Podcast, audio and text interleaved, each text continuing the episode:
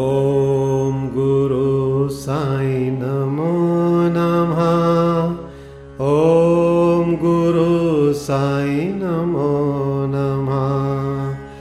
ॐ गुरु साई नमो नमः। ॐ गुरु साई नमो नमः। ओम श्री अनंत कोटि ब्रह्मांड नायक राजाधिराज, योगीराज, पार ब्रह्म, श्री सचिदानंद समर सदगुरु साईनाथ महाराज, आपकी जय हो, आपकी जय हो बाबा।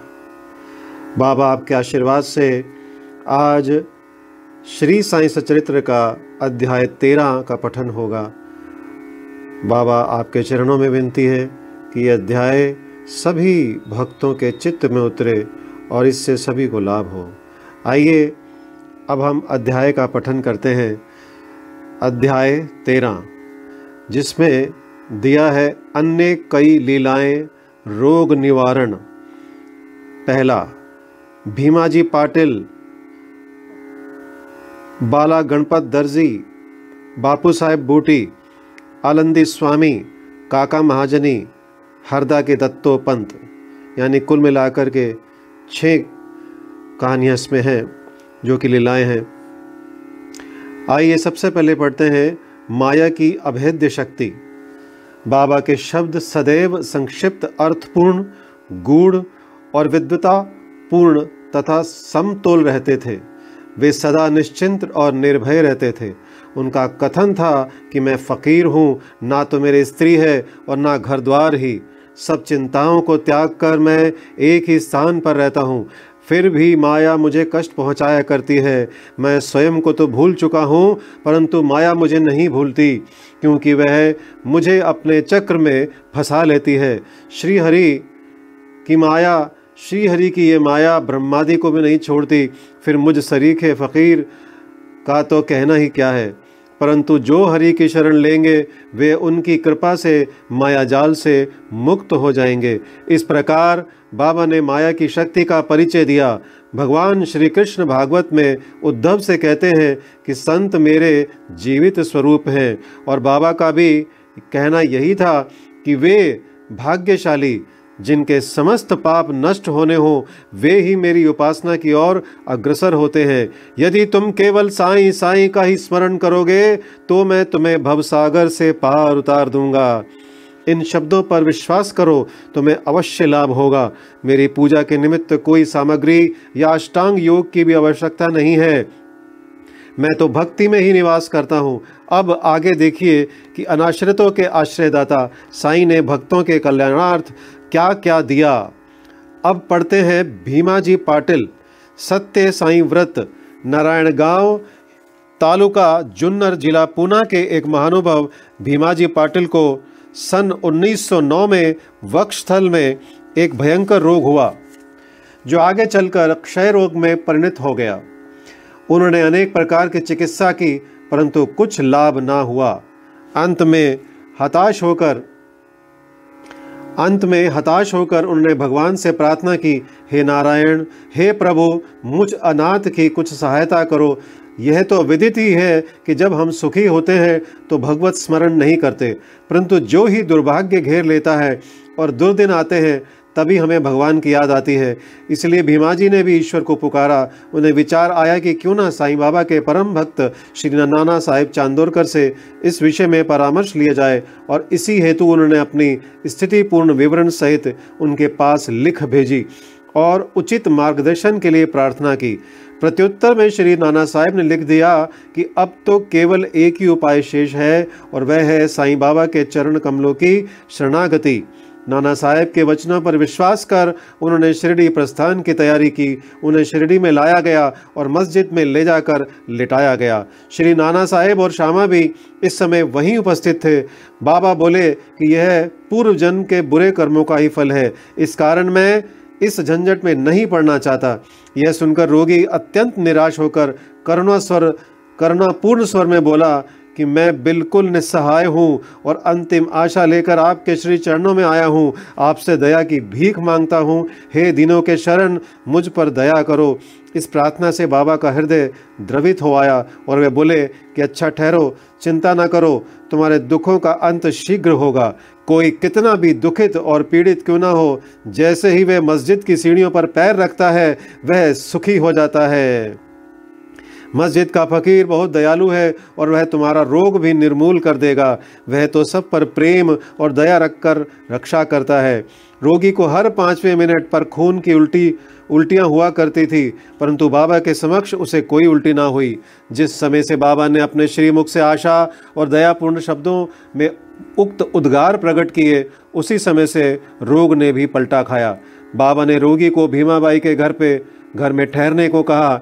यह स्थान उस प्रकार के रोगी को सुविधाजनक और स्वास्थ्यप्रद तो था तो ना था फिर भी बाबा की आज्ञा कौन टाल सकता था। वहाँ पर रहते हुए बाबा ने दो स्वप्न देकर उसका रोग हरण कर लिया।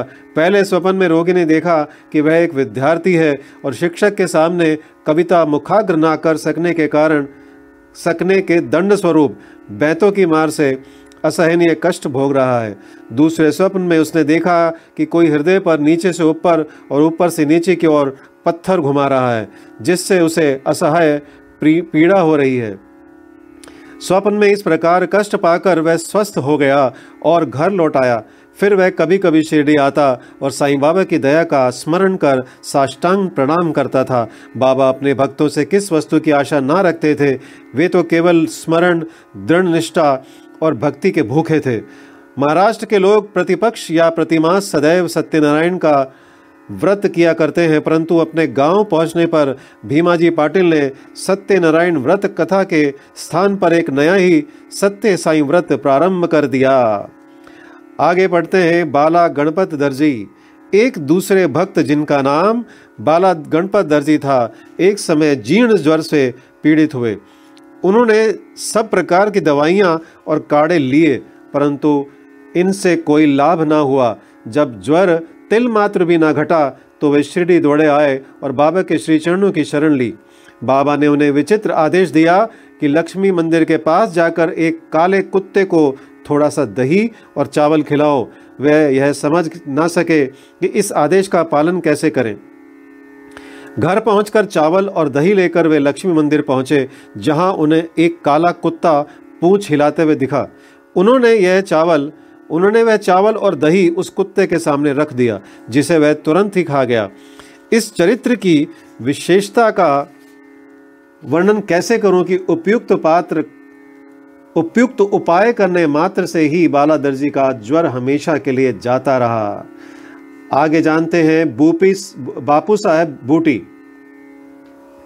श्रीमान बापू साहेब बूटी एक बार अम्लपित रोग, अम्लपित के रोग से पीड़ित हुए। उनकी अलमारी में अनेक औषधियाँ थी, परंतु कोई भी गुणकारी ना हो रही थी। बापू साहेब अम्लपित के कारण अति दुर्बल हो गए और उनकी स्थिति इतनी गंभीर हो गई कि वे अब मस्जिद में जाकर बाबा के दर्शन करने में भी असमर्थ थे। बाबा ने उन्हें बुलाकर अपने सम्मुख बिठाया और बोले, सावधान, अब तुम्हें दस्त ना लगेंगे। अपनी उंगली उठाकर फिर कहने लगे, उल्टियाँ भी अवश्य रुक जाएँगी। बाबा ने ऐसी कृपा की कि रोग समूल नष्ट हो गया और बूटी साहब पूर्णता स्वस्थ हो गए। एक अन्य अवसर पर भी वे हैजा से पीड़ित हो गए। फलस्वरूप उनकी प्यास अधिक तीव्र हो गई। डॉक्टर पिल्ले ने हर तरह के उपचार किए, परंतु स्थिति न सुधरी। अंत में वे फिर बाबा के पास पहुँचे और उनसे त्रिषा रोग निवारण की औषधि के लिए प्रार्थना की। उनकी प्रार्थना सुनकर बाबा ने उन्हें मीठे दूध में उबाला हो बादाम, अखरोट और पिस्ते का काढ़ा पियो। बाबा ने उन्हें मीठे दूध में उबाला हुआ बादाम, अखरोट और पिस्ते का काढ़ा पीने के लिए कहा, और यह औषधि बतला दी। दूसरा डॉक्टर या हकीम, बाबा की बतलाई हुई इस औषधि को प्राणघातक ही समझता, परंतु बाबा की आज्ञा का पालन करने से यह रोग नाशक सिद्ध हुई, और आश्चर्य की बात है कि रोग समूल नष्ट हो गया। अब आगे पढ़ते हैं आलंदी के स्वामी। आलंदी के एक स्वामी बाबा के दर्शनाथ शिरडी पधारे, उनके कान में असह्य पीड़ा थी, जिसके कारण उन्हें एक पल भी विश्राम करना दुष्कर था। उनकी शल्य चिकित्सा भी हो चुकी थी, फिर भी स्थिति में कोई विशेष परिवर्तन ना हुआ था। दर्द भी दर्द भी अधिक था। वे किंकर्तव्य मृूढ़, किंकर्तव्य विमूढ़ होकर वापस लौटने के लिए बाबा से अनुमति मांगने गए। यह देखकर बाबा ने यह देखकर श्यामा ने बाबा से प्रार्थना की कि स्वामी के कान में अधिक पीड़ा है, आप इन पर कृपा करो। बाबा आश्वासन देकर बोले, अल्लाह अच्छा करेगा। स्वामी जी पुनः वापस लौट आए और एक सप्ताह के बाद उन्होंने शिरडी पत्र भेजा कि पीड़ा अब शांत हो गई है, परंतु सूजन अभी पूर्ववत ही है। सूजन दूर हो जाए। इसके लिए वे शल्य चिकित्सा ऑपरेशन कराने बम्बई गए। शल्य शल्य चिकित्सा विशेषज्ञ सर्जन ने जाँच करने के लिए, जाँच करने के बाद कहा कि शल्य चिकित्सा यानी ऑपरेशन की कोई ज़रूरत नहीं। बाबा के शब्दों का गुणार्थ हम निरे मूर्ख क्या समझें। अब आगे जानते हैं काका महाजनी। काका महाजी नाम के एक अन्य भक्त को अतिसार की बीमारी हो गई। बाबा का सेवा क्रम नहीं टूट जाए, इस कारण वे एक लोटा पानी भरकर मस्जिद के कोने में रख देते थे, ताकि शंका होने पर शीघ्र ही बाहर जा सकें। श्री साईं बाबा को तो सब विदित था, फिर भी काका ने बाबा को सूचना इसलिए नहीं दी कि वे रोग से शीघ्र ही मुक्ति पा जाएँगे। मस्जिद में फर्श बनाने की स्वीकृति बाबा से प्राप्त हो चुकी थी। परंतु जब कार्य प्रारंभ हुआ तो बाबा क्रोधित हो गए और उत्तेजित होकर चिल्लाने लगे, जिससे भगदड़ मच गई। जैसे ही काका भागने लगे, वैसे ही बाबा ने उन्हें पकड़ लिया और अपने पास, अपने सामने बिठा लिया। इस गड़बड़ी में कोई आदमी मूंगफली की एक थैली, छोटी थैली वहाँ भूल गया। बाबा ने एक मुट्ठी मूंगफली उसमें से निकाली और छील कर दाने काका को खाने के लिए दे दिए। क्रोधित होना, मूंगफली छीलना और उन्हें काका को खिलाना, यह सब कार्य एक साथ ही चलने लगा। स्वयं बाबा ने भी उससे, उसमें से कुछ मूंगफली खाई। तब जब थैली खाली हो गई तो बाबा ने कहा कि मुझे प्यास लगी है, जाकर थोड़ा जल ले आओ। काका एक घड़ा पानी भर लाए और दोनों ने उसमें से पानी पिया। फिर बाबा बोले कि अब तुम्हारा अतिसार रोग दूर हो गया। तुम अपने फर्श के कार्य की देखभाल कर सकते हो।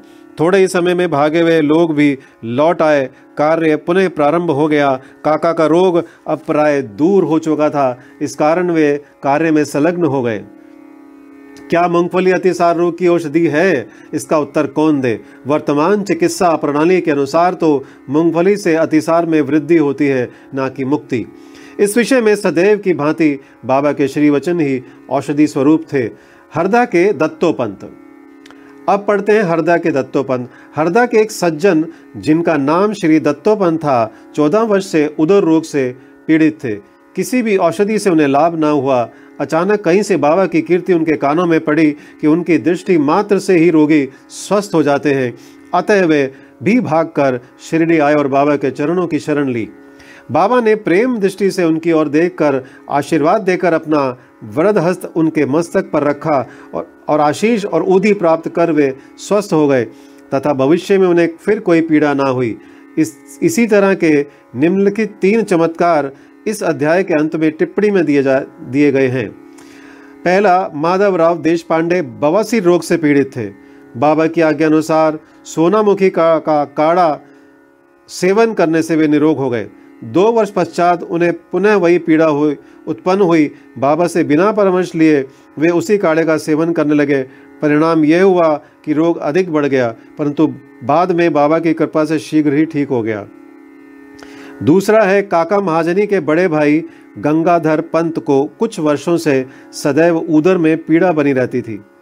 बाबा की कीर्ति सुनकर वे भी शिरडी आए और आरोग्य प्राप्ति के लिए प्रार्थना करने लगे। बाबा ने उनके उधर को स्पर्श कर कहा, अल्लाह अच्छा करेगा। इसके पश्चात तुरंत ही उनकी उदर पीड़ा मिट गई और वह पूर्णतः स्वस्थ हो गए। तीसरा, श्री नाना साहब चांदोरकर को भी एक बार उधर में पीड़ा होने लगी। वे दिन रात मछली के समान तड़पने लगे। डॉक्टर ने डॉक्टरों ने उनके उपचार किए, परंतु कोई परिणाम ना निकला। अंत में वे बाबा की शरण में आए। बाबा ने उन्हें घी के साथ बर्फ़ी खाने की आज्ञा दी। इस औषधि के सेवन से वे पूर्ण स्वस्थ हो गए। इन सब कथाओं से यह प्रतीत होता है कि सच्ची औषधि, जिससे अनेकों को स्वास्थ्य लाभ हुआ, वह बाबा के केवल श्रीमुख से उच्चारित वचनों एवं उनकी कृपा का ही प्रभाव था। श्री सद्गुरु साईनाथ मस्तु शुभम भवतु। सप्ताह परायणा द्वितीय विश्राम। ओम साई राम।